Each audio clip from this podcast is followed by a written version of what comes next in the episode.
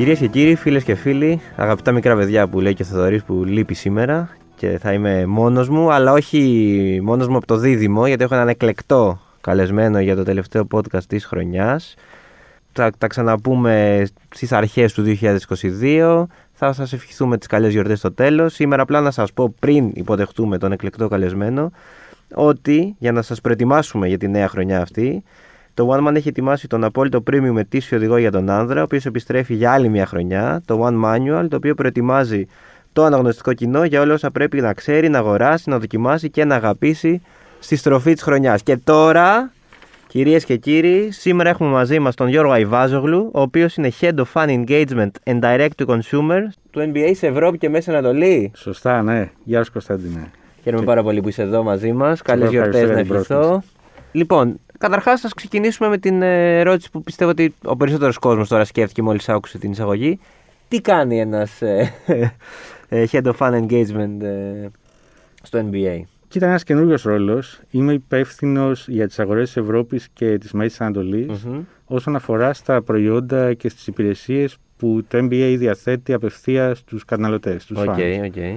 Το οποίο είναι μια, ένα μεγάλο πορτφόλιο με προϊόντα είτε συνδρομητικά όπως είναι το NBA League Pass που είναι ένα app στο οποίο ο κόσμος αγοράζει συνδρομή και βλέπει τους αγώνες είτε όλο το merchandise που πουλάει το NBA και οι ομάδες κατευθείαν στους, ε, στους καταναλωτές αλλά και άλλες υπηρεσίες οι οποίες μπορεί να μην έχουν ε, ε, κάποια τιμή, μπορεί να είναι for free όπως είναι το, το fan club το οποίο λανσάραμε πάρα πάρα πολύ πρόσφατα στην Ελλάδα και ξέρω ότι θα μιλήσουμε γι' αυτό. Ναι, ναι, ναι.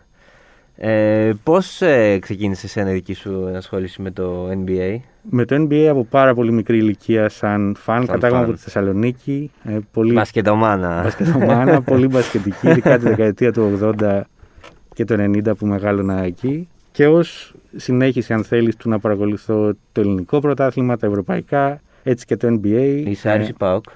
Είμαι Παναθηναϊκός. Oh! Αν και είμαι Θεσσαλονικιός. Ναι. Να το. Δύσκολα, Να η έκπληξη. Δύσκολα παιδικά χρόνια. είμαι, είμαι από οικογένεια Ηρακλειδέων, νομίζω έτσι εξηγείται. OK. Okay. Α, οπότε σου βγήκε λίγο σαν αντίδραση. Μάλλον, μάλλον ναι. Είσαι του; Ε, 81. Το 81. Άρα ναι. έχεις προλάβει καλό 80, Άρη, 87, καλό Πάο. 90 στην Ελλάδα που ήταν μεγάλη δεκαετία. Και καλό Ηρακλή. Ακριβώς. Ακόμα πιο περίεργο ότι έγινε Παναθηναϊκός δηλαδή. Ισχύει. Οπότε και ε, ε, αγάπησες τον μπάσκετ και ε, επαγγελματικά πότε άρχισες έτσι να. Κοίτα, επαγγελματικά, επαγγελματικά καταρχάς έπαιζα αρκετό μπάσκετ όταν ήμουν μικρότερος, αλλά mm-hmm. κατάλαβα νο, νωρίς ότι μάλλον στο NBA δεν έχω μέλλον σαν παίχτης. Οπότε άρχισα από τότε να χτίζω το, το Plan B που είναι αυτό που κάνουμε τώρα. Αλλά μεγάλη αγάπη με το μπάσκετ και μετά επαγγελματικά πιο πολύ στον χώρο του business, του marketing. Αρχικά στην Ελλάδα, μετά στο Λονδίνο που είμαι αρκετά χρόνια. Mm-hmm. Ε, και κάπως έτσι το ένα πράγμα έφερε το άλλο. Η αγάπη με τον μπάσκετ συνάντησε την επαγγελματική σταδιοδρομία και από πέρυσι είμαι στο NBA. Ποιο είναι το, έτσι, το, το day to day αυτής της δουλειάς, Κοίτα, Εσύ είσαι, η βάση σου είναι στο Λονδίνο. Η βάση μου είναι στο Λονδίνο, ναι. Έχουμε το βασικό, ας πούμε, το HQ ε, για την περιοχή είναι στο Λονδίνο. Έχουμε και ένα μεγάλο γραφείο στη Μαδρίτη, mm-hmm. ε, καθώς και μια βάση στη Μέση Ανατολή, που είναι μια περιοχή που έχει πολύ ενδιαφέρον για μας. Οπότε περνάω χρόνο όσο το επιτρέπει και η πανδημία, γιατί το σουρεάλ στοιχείο, αν θέλεις, να το ξεκίνησα πέρσι τον Ιούνιο, εν μέσω της πανδημίας. Οπότε ένα μεγάλο κομμάτι ναι, αυτού των ναι, 1,5 ναι, χρόνων που είμαι εκεί ήταν δουλεύοντας από το σπίτι όπως και, όπως και όλοι μας. ναι. Ε, οπότε το day to day έχει επηρεαστεί πάρα πολύ από αυτό, αλλά σε βασικές γραμμές είναι προώθηση αυτών των υπηρεσιών και προϊόντων, ε, διάφορα activations ε, ή ψηφιακά σε μεγάλο βαθμό events ε, προς το παρόν για να μπορούν οι φαν να κάνουν engage με τους παίχτες, με τις ομάδες, με το περιεχόμενο στα social media και λανσάρισμα κάποιων καινούργιων υπηρεσιών όπως είναι το fan club που λανσάραμε τώρα στην Ελλάδα. Τα, τα μελλοντικά, δηλαδή το, το, η σχέση του NBA με την Ευρώπη είναι, υπάρχει, ε, γίνονται και τα φιλικά, γίνονται και τα παιχνίδια της κανονικής διάρκειας στο Παρίσι και στο Λονδίνο. Τα μελλοντικά πλάνα έτσι ποια είναι σχετικά με την... Ε... Κοίτα, η Ευρώπη είναι μια περιοχή με πάρα πάρα πολύ μεγάλη μπασκετική ιστορία. Mm. Έχει πάρα πολλές χώρες, στις οποίες το μπάσκετ συνήθως δεν είναι πρώτο, άλλο είναι δεύτερο άθλημα και, και σε πολλές ίσως, ίσως να αγωνίζεται και το ποδόσφαιρο. Παράγει πάρα πολλούς παίχτες, πάντα παρήγαγε πάρα πολλούς παίχτες, οι οποίοι πηγαίνουν πάρα πολύ καλά είτε εδώ είτε στο NBA.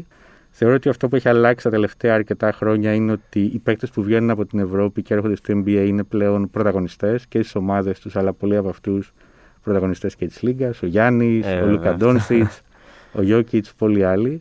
Ε, έτσι κι αλλιώς, ναι, η τελευταία MVP Είναι όλοι Ευρωπαίοι. Είναι όλοι Ευρωπαίοι. Ναι, και, και όχι μόνο MVP, σωστά. Α, ο- οπότε εκεί έχει υπάρξει μια αλλαγή, θα έλεγα, τα τελευταία 5-7 χρόνια. Έχουμε περίπου 60 παίχτες από την περιοχή, οπότε σίγουρα έχει στρατηγικό ενδιαφέρον είτε σε επίπεδο grassroots είτε σε επίπεδο top ταλέντου. Και από εκεί και πέρα, καλώς εγώ των πραγμάτων και δεδομένων των συνθήκων, θέλουμε να επαναφέρουμε τα fan events, το οποίο μπορεί να είναι είτε φιλικά είτε training visits, με αποκορύφωμα τα global games, τα οποία κάνουμε μία φορά το χρόνο, που είναι επίσημοι αγώνες του NBA, που την τελευταία φορά γίνανε το 19 στο, το, το 20, στην ουσία το Γενάρη του 20 στο Παρίσι και ελπίζουμε σύντομα να μπορούμε να τα ξανακάνουμε. Τώρα δεν υπάρχει κάποιο πλαναρισμένο λόγω της πανδημίας; Πλαναρισμένο το επόμενο είναι για το Γενάρη του 22. Α, οκ. Α, Συγγνώμη, για το Γενάρη του του 23. 23, ναι, του 23. Κάποια ομάδα του NBA στην Ελλάδα θα δούμε κάποια στιγμή. Το ελπίζουμε. Κοίτα, όταν βλέπουμε. Που δηλαδή μπορούν να έχουμε και έρθουν- τον Γιάννη, έχουμε τους, τον Ελαφιακό. Οι συνθήκες είναι καλύτερες από ποτέ. Αυτό είναι ναι. αλήθεια. Αν Και- όχι τώρα, ποτέ. Και εμείς όταν κοιτάμε για το πού μπορούν οι ομάδες να έρθουν είτε για φιλικό παιχνίδι, όπως έχει γίνει στην Ισπανία στο παρελθόν, είτε για global game, είναι δύο, δύο ειδών παράμετροι, αν θέλεις, που κοιτάμε. Το ένα είναι οι υποδομές στη χώρα, και εδώ σίγουρα υπάρχει ένα γήπεδο το οποίο μπορεί να φιλοξενήσει η ομάδα NBA, ε, καθώς και το fan base, το οποίο είναι πάρα πολύ μεγάλο. Ο κόσμος αγαπάει τον μπάσκετ, έχουμε ένα local hero. Και το δεύτερο κομμάτι είναι το οικοσύστημα από επίπεδο εμπορικό. Το να διοργανώσουμε ένα παιχνίδι NBA είναι ένα σπορ πάρα, πάρα πολύ ακριβό. Μμ. Οπότε χρειάζεται δεδομένες συνθήκες από πλευράς ομοσπονδίας, sponsoring και άλλων brands με τα οποία μπορούμε να συνεργαστούμε για να γίνει κάτι τέτοιο δυνατό. Αυτό είναι το κομμάτι που ίσως στην Ελλάδα θέλει, χρειάζεται, θα χρειάζεται να οριμάσει λίγο περισσότερα, αλλά σίγουρα είναι στις χώρες που έχει πάρα πολύ μεγάλο ενδιαφέρον για μας. Τι είναι το πιο δύσκολο δηλαδή να γίνουν από όλα αυτά σε επίπεδο που είπες ότι είναι πολύ ακριβό, ας πούμε. Τι, πού είμαστε πιο μακριά από όλα αυτά στην Ελλάδα; Νομίζω ναι, να, να βρεθεί το οικοσύστημα αυτό το οποίο θα μπορέσει να υποστηρίξει έναν αγώνα NBA. Μμμ. Αυτό. Σε γη- γήπεδο, ας πούμε; Όχι, γη- γήπεδο, όχι. γήπεδο θεωρώ ότι υπάρχει, ενδιαφέρον από το φιλάθλο κοινό υπάρχει. Ναι, Brands, ομοσπονδίες, χορηγοί, οκ. όλο αυτό το πράγμα πρέπει να Εντάξει. υποστηρίξει μια Άρα δεν τέτοια είμαστε πιθανή διοργάνωση. τόσο μακριά. Δεν είμαστε πάρα πολύ μακριά. Νομίζω είμαστε πιο κοντά από ποτέ, αλλά πιστεύω ότι μέσα στα επόμενα τρία με πέντε χρόνια θα μπορούμε να, Ναι, να ναι, δούμε ναι. κάτι τέτοιο. Ε, το άλλο που ακούγεται έτσι σαν μόνιμο θεωρητικό σενάριο είναι η συμμετοχή κάποιας ευρωπαϊκής ομάδας στο NBA.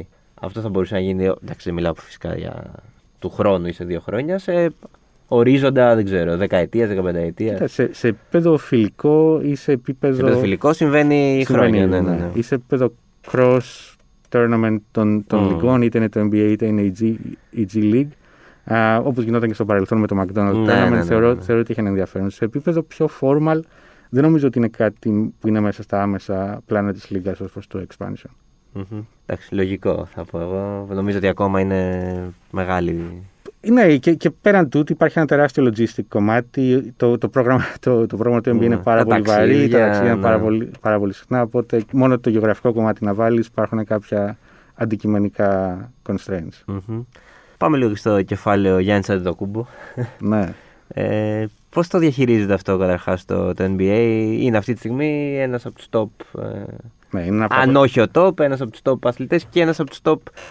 Ε, ένα από τα top πρόσωπα γύρω από το οποίο χτίζεται το brand του NBA. Είναι από τα πρόσωπα της Λίγκας. Ε, έχει κερδίσει ό,τι ατομική και ομαδική διάκριση μπορεί να κερδίσει. Αισθανόμαστε όλοι ναι, ναι. και σαν Έλληνες και σαν μπασκετικοί πάρα, πάρα πολύ περήφανοι γι' αυτόν. Φαντάζομαι και ο ίδιος αισθάνεται πάρα πολύ περήφανος για αυτά που έχει καταφέρει.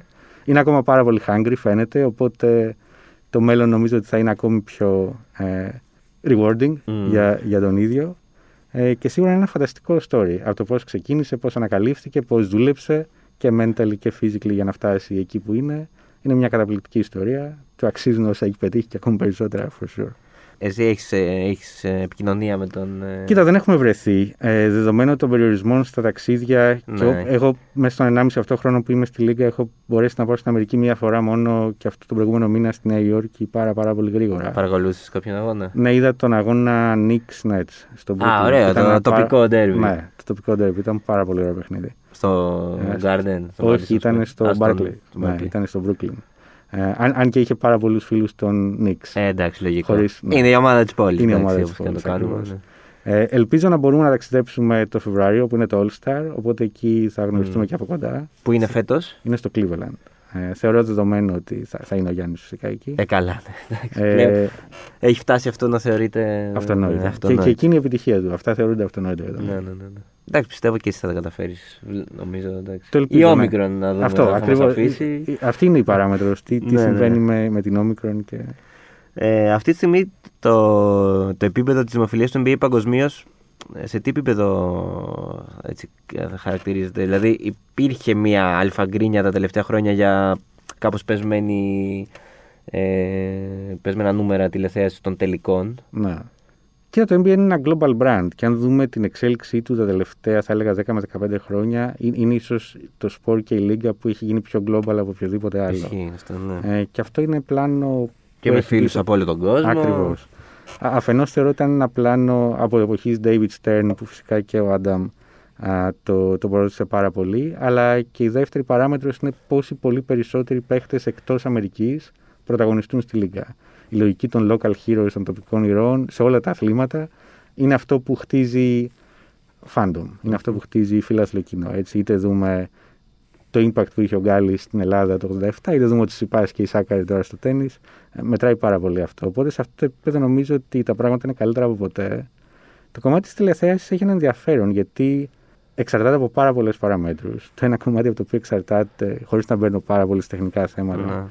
Είναι τι είδους διανομής τηλεοπτικές πλατφόρμες mm. έχεις και ξέρουμε ότι παγκόσμια αυτού του είδους τα services μικραίνουν σαν μερίδιο γιατί ο κόσμος πηγαίνει πιο πολύ σε streaming υπηρεσίες.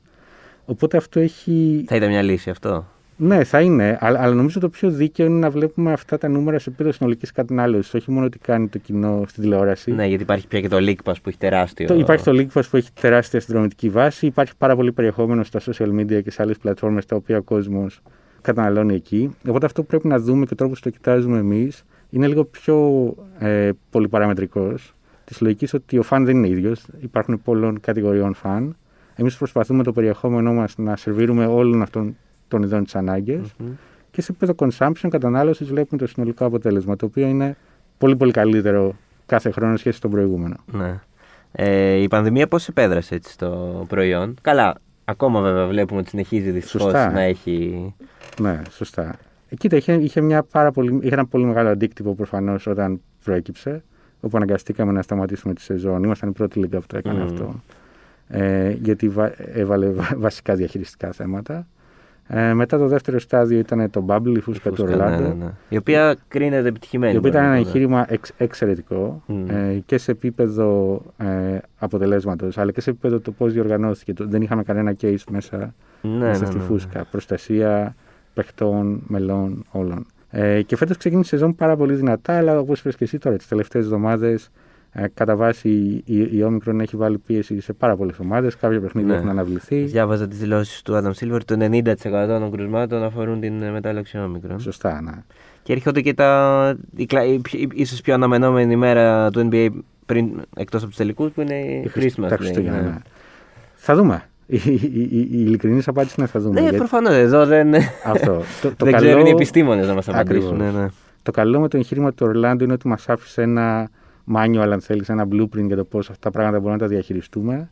Είναι πολύ πιο εύκολο να τα διαχειριστείς μέσα σε μια φούσκα παρά σε, ε, βέβαια, ναι. σε 20-30 γήπεδα. Αλλά υπάρχουν πάρα πολλά. Και με την επιστροφή του κόσμου πια. Ακριβώς. Υπάρχουν πάρα πολλά πρωτόκολλα τα οποία ακόμα τηρούνται και έχουν βοηθήσει πολύ. Αλλά θα δούμε μέρα με μέρα. Αυτή είναι η ειλικρινής απάντηση. Mm-hmm.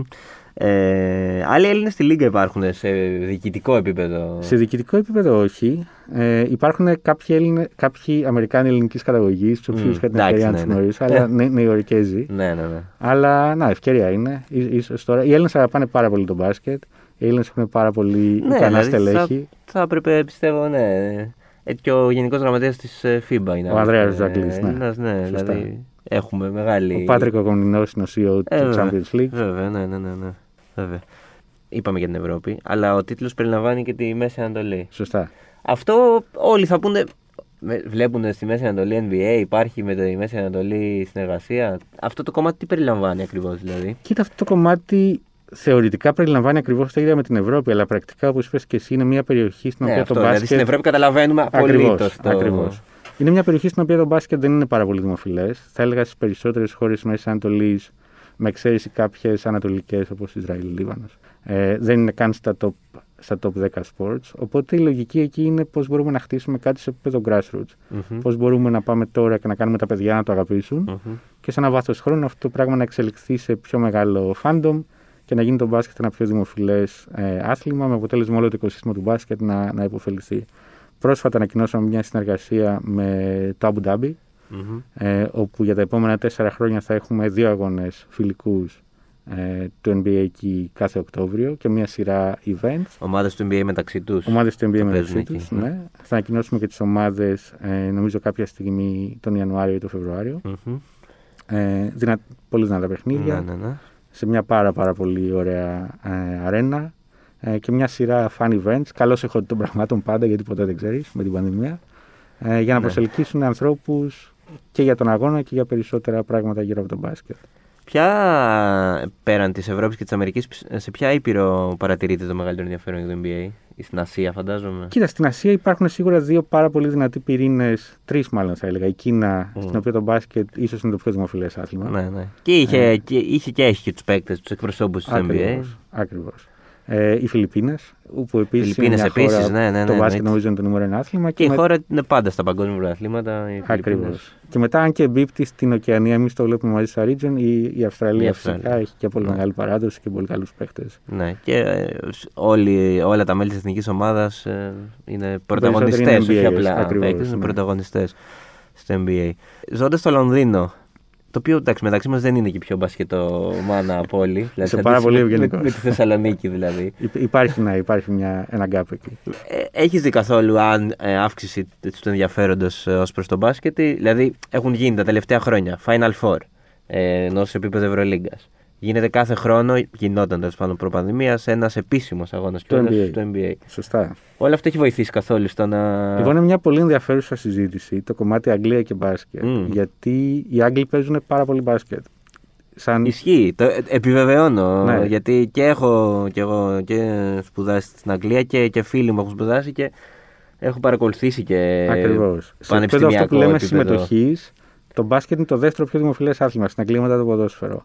Αλλά νομίζω υπάρχει ένα gap συστημικό στο πώς αυτό το πράγμα το οποίο το παίζουν έξω σε ανοιχτά και κλειστά γήπεδα οργανώνεται είτε σε επίπεδο συλλόγων είτε σε επίπεδο universities, ώστε να μπορούν αυτά τα παιδιά να μπουν σε μια διαδικασία πιο ανταγωνιστική πριν φτάσουν σε Μμμ. clubs, στα top αγγλικά clubs. Και εκεί υπάρχει ένα μεγάλο κενό και νομίζω εκεί χάνεται λίγο το ενδιαφέρον από ηλικίες ίσως κάτω των 12, όπου παίρνεις κάποιες αποφάσεις για τι σπορ θέλεις να ακολουθήσεις. Ε, και εκεί στην ουσία είναι το gap και δεν μετουσιώνεται σε, ε, σε αγάπη για το, για το άθλημα, θα έλεγα. Εκεί πρέπει να γίνει η δουλειά στην Αγγλία. Έχεις δίκιο. Από εκεί και πέρα μετά δεν, δεν γίνεται δημοφιλές. Παρακολουθούν πολύ περισσότερο ποδόσφαιρο, Ναι. κρίκετ, rugby, πολλά, πολλά άλλα αθλήματα. Αυτό δεν είναι καν δεύτερο, ας πούμε, όχι, όχι, ή όχι, τρίτο. όχι, είναι... ναι. Δεν, δεν, δεν είναι πολύ στα top χαμηλά. πέντε. Ναι. Αλλά είναι το νούμερο 2 σε επίπεδο συμμετοχή, το οποίο είναι, είναι αρκετά οξύμορο και ναι, ναι, ενδιαφέρον. ναι, ναι, παράξενο αυτό. Και η αλήθεια είναι εντάξει, στα παιχνίδια του NBA τουλάχιστον ε, ο κόσμος πηγαίνει να παρακολουθήσει. Ο κόσμος πηγαίνει, αλλά αυτό που λες, δεν υπάρχει οργανωμένη κουλτούρα μπάσκετ. Όχι. Νομίζω για να γίνει αυτό πρέπει να γίνει σε επίπεδο αγγλικού, BBL, που είναι η Αγγλική Λίγκα, συλλόγων πέραν Μμμ. του BBL. Εθνικής ομάδας. Ακριβώς. ναι. Ένα πλάνο πενταετίας. Η οποία μας κέρδισε Η βέβαια. οποία, η οποία μας κέρδισε. Ίσως- ίσως αυτό είναι το, ίσως αυτή είναι η σπίθα. Ναι. Θα ξεκινήσει από εμάς η επανάσταση του αγγλικού μπάσκετ. Ε, η- έτσι με τους Έλληνες φίλους της Λίγκας έχεις επικοινωνία εσύ, ας πούμε. Έχω ναι, και ελπίζω τώρα που λανσάραμε το fan club να είναι αρκετά πιο. Πες μας λίγο οργανωμένη παραπάνω και για δομημένη. το fan club κιόλας. Κοίτα, αυτό είναι ένα website το οποίο έχει πάρα πολλά αποκλειστικά στοιχεία σε επίπεδο περιεχομένου, άρθρα. Ε, στο μέλλον ευελπιστούμε podcasts, πάρα πολλούς διαγωνισμούς. Μόλις τώρα πρόσφατα τελειώσαμε ένα διαγωνισμό για το ποια είναι η πιο πετυχημένη, αν θέλεις, φανέλα. Γιατί φέτος είναι το 70 75ο μας Ναι, ναι, γενέθλια. ναι, ναι. Και υπάρχει και ένα Οπότε για τρομερό το- σποτάκι που έχει Ακριβώς, φτιάξει το το NBA NBA. Lane. Ναι, ναι. Ε, ο- οπότε είναι κάτι στο οποίο οι Έλληνες φαν του NBA στα ελληνικά θα μπορούν κάθε μέρα να παρακολουθούν και τι έχει γίνει στη Λίγα το βράδυ, αλλά και πάρα πολλά αποκλειστικά νέα, διαγωνισμούς ε, και στο μέλλον πολλά περισσότερα πράγματα ε, και υπηρεσίες που θα τους προσφέρουμε. Πάντως, εγώ σαν ε, εκπρόσωπος των ε, Ελλήνων φίλων του NBA, μπορώ να πω ότι υπάρχει τεράστιο ενδιαφέρον. 100%. Το οποίο υπήρχε και πριν το Γιάννη, αλλά εντάξει, τώρα με το Γιάννη. Νομίζω πήγε σε άλλο επίπεδο. Πήγε ναι. σε άλλο Και επίπεδο, φαίνεται ναι. αυτό και στις συνδρομές του League Pass και στο, στις φανέλες, στις πωλήσεις, συμμετοχές στους διαγωνισμούς. Ήταν λίγο ο καημός μας το... το να έχουμε έναν Έλληνα στο NBA. Και σε αυτό το επίπεδο ειδικά. Ναι, ναι, ναι, ναι. Εδώ δεν είχαμε με μόνιμη παρουσία έστω Ακριβώς. στη, στο rotation. Ε, μελλοντικά σχέδια σε ό,τι αφορά έτσι, το, τη λίγα, κάτι άμεσα πέρα από το fan club και το...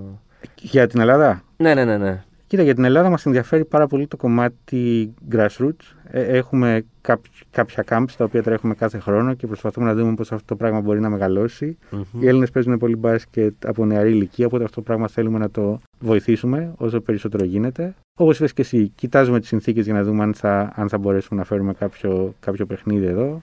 Άντε, μακάρι, περιμένω, πιστεύω ότι θα γίνει sold out ε, σε, Το ελπίζω. σε, σε ώρες. το πιστεύω κι Ειδικά εγώ. αν είναι ο Γιάννης, εντάξει, εκεί δεν το Το συζητάμε. πιστεύω κι εγώ. Εκεί δεν το συζητάμε. Τέλεια. Έτσι κλείνοντας λίγο, ε, εσύ παρακολουθείς, φαντάζομαι, πάρα πολύ τη σεζόν. Πώς βλέπεις τη φετινή σεζόν, Είναι πάρα πολύ ενδιαφέρουσα. Ε, έχουμε σίγουρα δύο-τρεις εκπλήξεις ομάδων που πιθανώς πολλοί να μην τις περίμεναν και να τα πηγαίνουν εκπληκτικά καλά. Οι Bulls είναι, Μμμ. ε, είναι μία από αυτές. Έχουμε ομάδες που πολλοί τις περίμεναν και παίζουν πολύ καλά, όπως είναι οι Nets. Φυσικά οι Bucks είναι, είναι οι πρωταθλητές. Ε, οι Warriors κάνουν μια καταπληκτική σεζόν. Νομίζω ότι είναι πάρα πολύ ενδιαφέρουσα γιατί υπάρχουν σίγουρα 6-7 ομάδες αυτή τη στιγμή που θα τους έλεγες contenders. Μπορούν να κερδίσουν τη σεζόν. Και νομίζω εκεί είναι και η ομορφιά του, του NBA. Και έχει επιστρέψει ο κόσμος που δίνει μια έξτρα. Ακριβώς. Ναι. Γιατί εντάξει, οκ, όσο να πεις τα άδεια γήπεδα είναι δυστυχώς. Κανείς δεν θέλει να παίζει σε άδειες Ναι, ναι, ναι, ναι, Ειδικά ναι. οι παίκτες, αλλά ούτε οι φαν θέλουν να βλέπουν αγώνες. Ναι, ναι, είναι, είναι παράξενη εικόνα. Παράξενη εικόνα. Ε, τέλεια. Ευχαριστούμε πάρα πολύ. Εγώ ευχαριστώ, παιδιά. Καλές γιορτές. Καλές γιορτές. Με υγεία. να, πω στο, να πούμε εδώ στον κόσμο πριν κλείσουμε πάλι και πούμε τις ε, ευχές μας ξανά άλλη μια φορά για τον απόλυτο premium ετήσιο οδηγό για τον άνθρωπο που επιστρέφει για άλλη μια χρονιά στο One Man. Το One Manual που προετοιμάζει το αναγνωστικό κοινό για όλα όσα πρέπει να ξέρει, να αγοράσει, να δοκιμάσει, να αγαπήσει στη στροφή της χρονιάς. Θα το βρείτε και στην κεντρική σελίδα του One Man ε, και σε ξεχωριστό site One Manual 2021. Ευχαριστούμε πάρα πολύ τον Γιώργο Αϊβάζογλου.